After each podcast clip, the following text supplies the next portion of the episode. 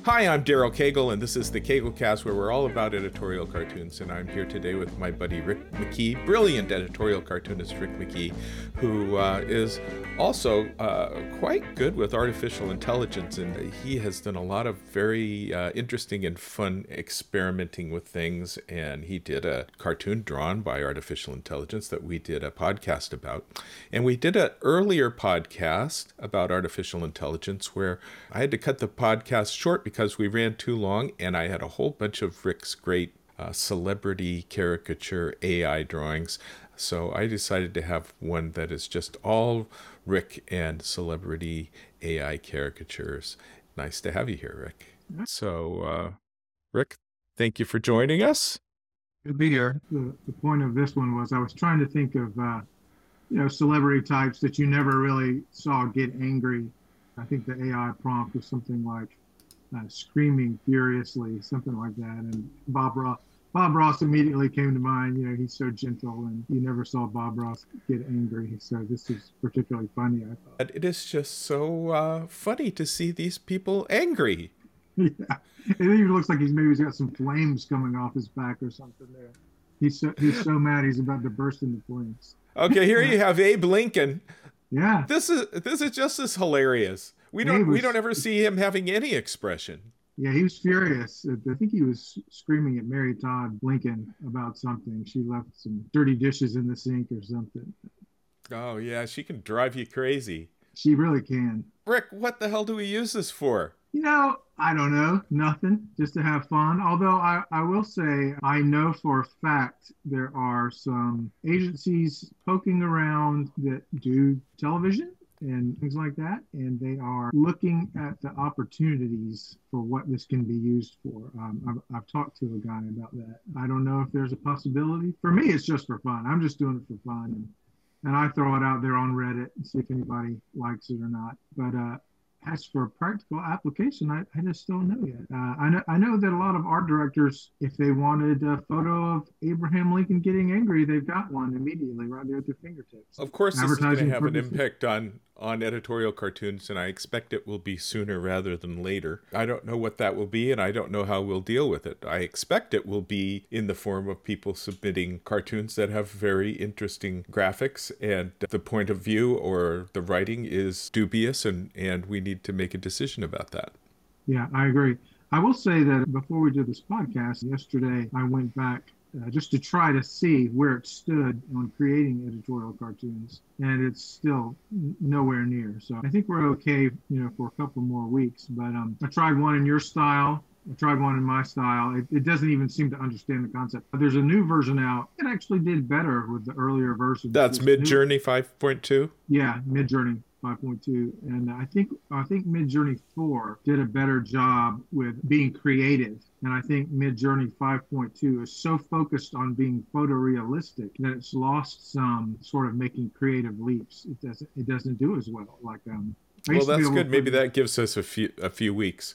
Yeah um, here's stan lee.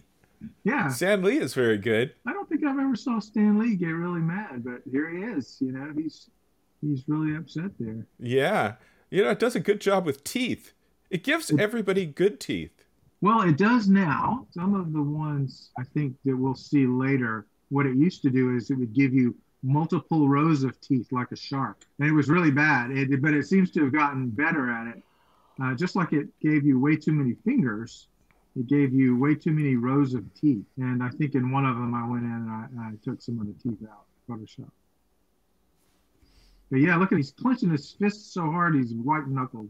He's white knuckle angry, and we know how Mister Rogers can get. You know, I mean, he is furious. Yeah, he he can go over the top. It's funny. I think I'm going to call this presentation "Angry Bob Ross." There's something about Bob Ross that is just the I think the funniest of all these. Here's Angry Jimmy Carter. Oh, Jimmy uh, Carter! Look at him. He is beside himself. He just looks a little bit disgusted, doesn't he? He does. Now, when we did our artificial intelligence podcast, you had sent me a whole bunch of nice celebrity caricatures that you right. did in AI, and it really is nice at doing the caricatures. Um, there's really good. kind of serious looking people, but the caricatures were caricatures, and it was creepy to me that it did so well at uh, capturing the the personality and exaggerating the things that really captured those people.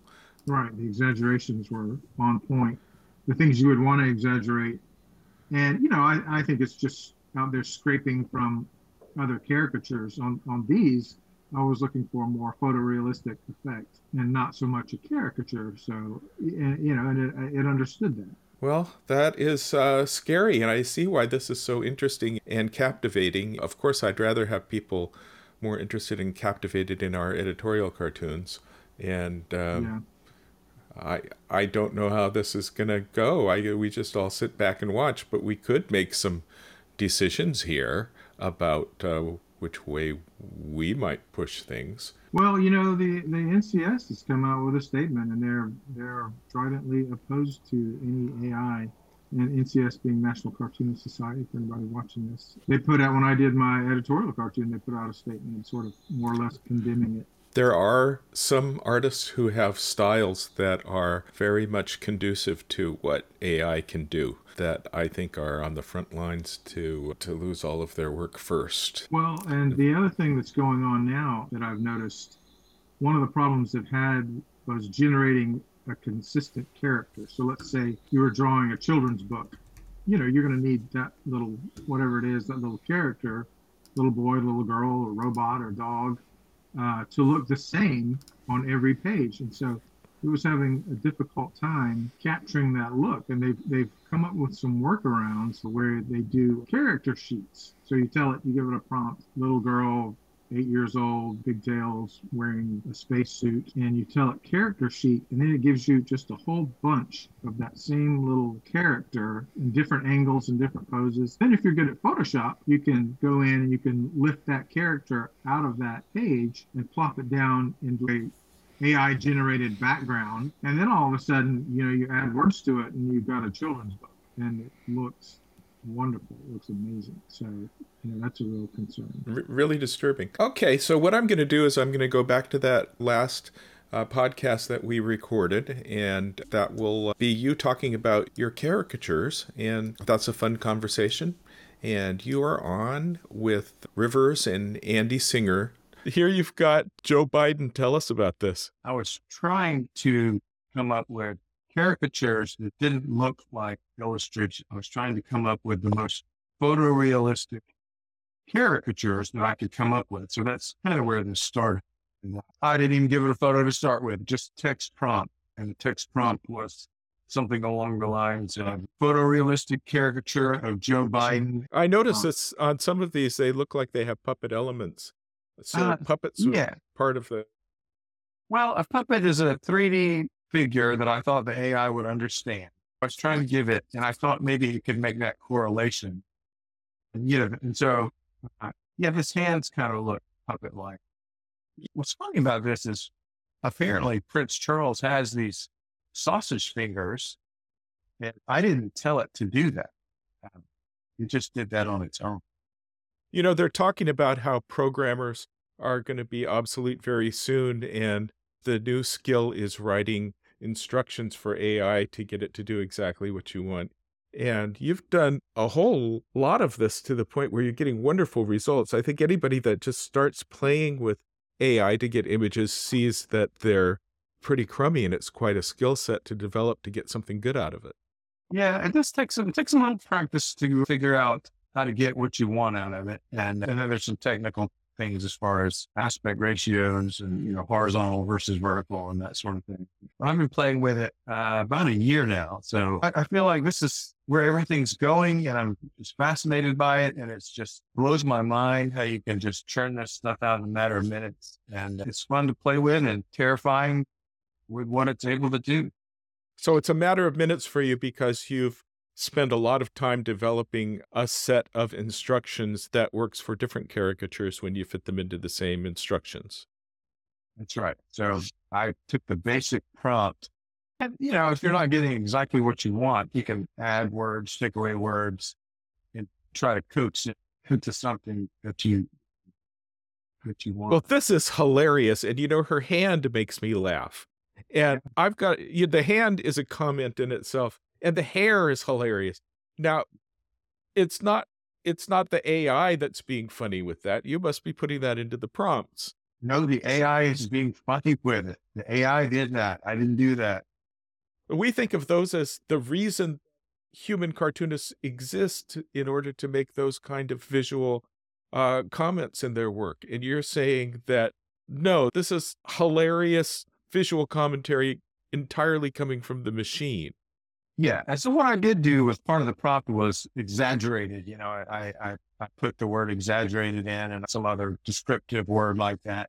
And so, you know, she's got this, this hair and the AI understood caricature and understood exaggerated and understood photorealistic, three dimensional sort of puppet like. And so you put all that together and this is what it turns out. Well, I find her hand particularly funny. Did you say anything about her hand? No. Just did that. I actually find it disturbing. Yeah. Uh, so, uh, uh, obviously, you've been at this for a year. So, I have a question. What subscription service level would you recommend? Depends on how much time you want to spend with it. Um, I've got the upper tier subscription. Originally, they offered free, which with a limited amount of generations, they, they've done away with that. And so now the lowest tier is $10 a month and you have 200 hours of generations, but you can burn that up pretty quickly. I was finding that I was, uh, you know, as I work, as I do my cartoons, I'll keep it running in the background. If something pops in my head, I'll go over there and just bang in a prompt just to see what I can come up with. And, uh, so I've gone to the up, which is like $30 a month, but I, you know, um, I use it as business and I think it's I think it's the future. So I just try to learn as much as I can about it. Um, so yeah, that's the that's the upper tier. And I can see doing a a caricature feature in syndication doing these, and these would all be uncopyrighted. Would we get objections if we did that? Um, probably, probably so. Do you I'm think curious, sh- uh, uh, which I brought up before, but um, there is, and this goes back to before AI, um, just looking at computer animation technology.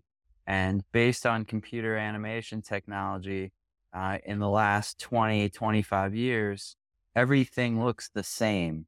So there's the Toy Story sort of a way of doing computer animation, which I have a feeling relates to the programs like Maya and stuff. Um, there's uh, a certain line computer animation art, which you see in Family Guy and um, you know zillions of things that on some level kind of knock off The Simpsons, but also I think it has to do with the technology and the aesthetics. And um, I wonder the same thing about AI. It's it's very good at a certain aesthetic, um, but how does it handle? I, I go back and look at old uh, animations in the 60s and 70s that were done with cel animation. And they have this certain beautiful hand drawn quality and diversity of style um, that just doesn't exist anymore. And I wonder whether um, AI generated imagery is going to be similar to that. Um, that's a good point.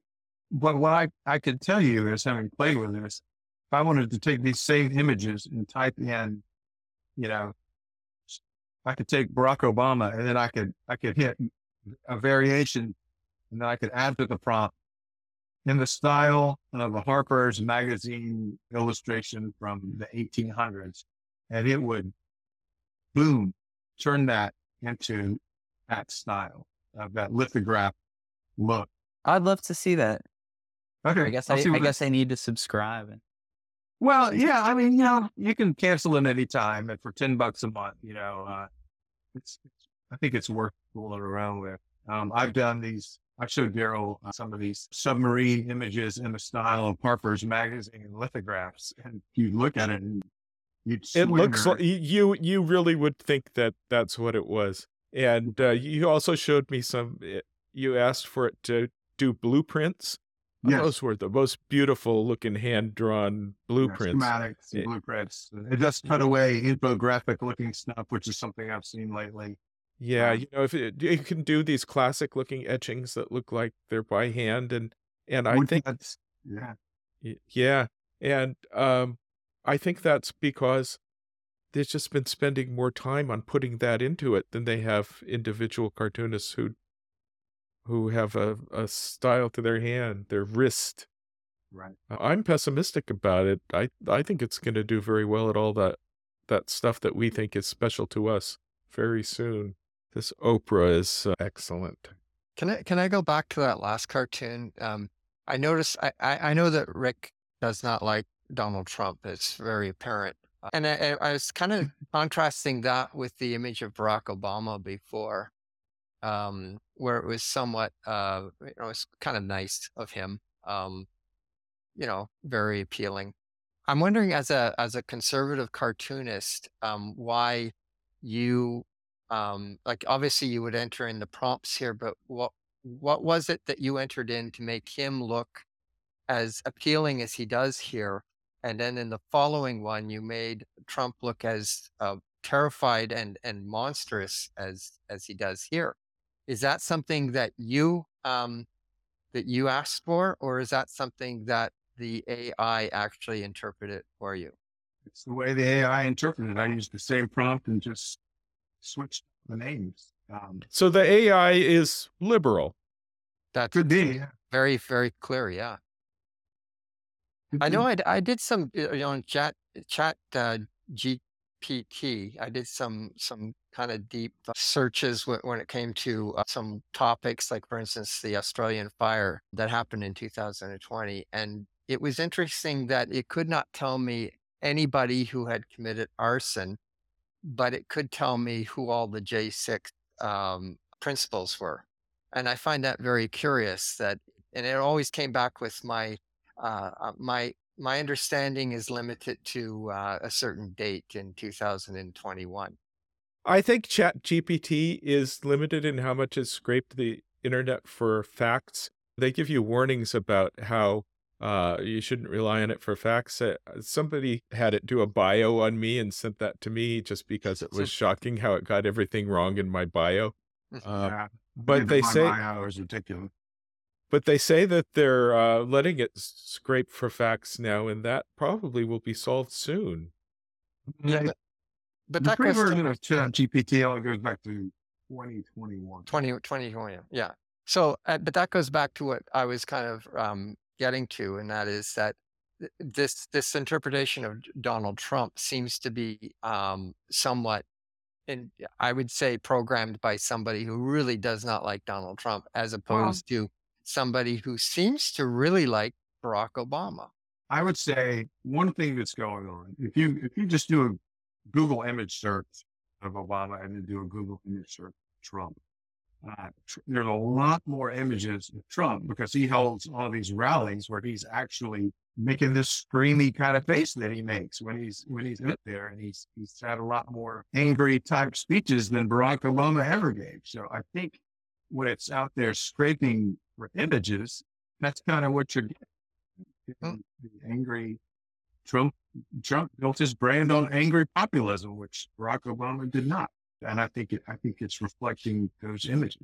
We think of America being kind of evenly divided between crazy right and uh, rational left. So you would think that you'd get an even uh, distribution of pro Trump and anti Trump images, but that doesn't consider the rest of the world, which is all pretty anti Trump.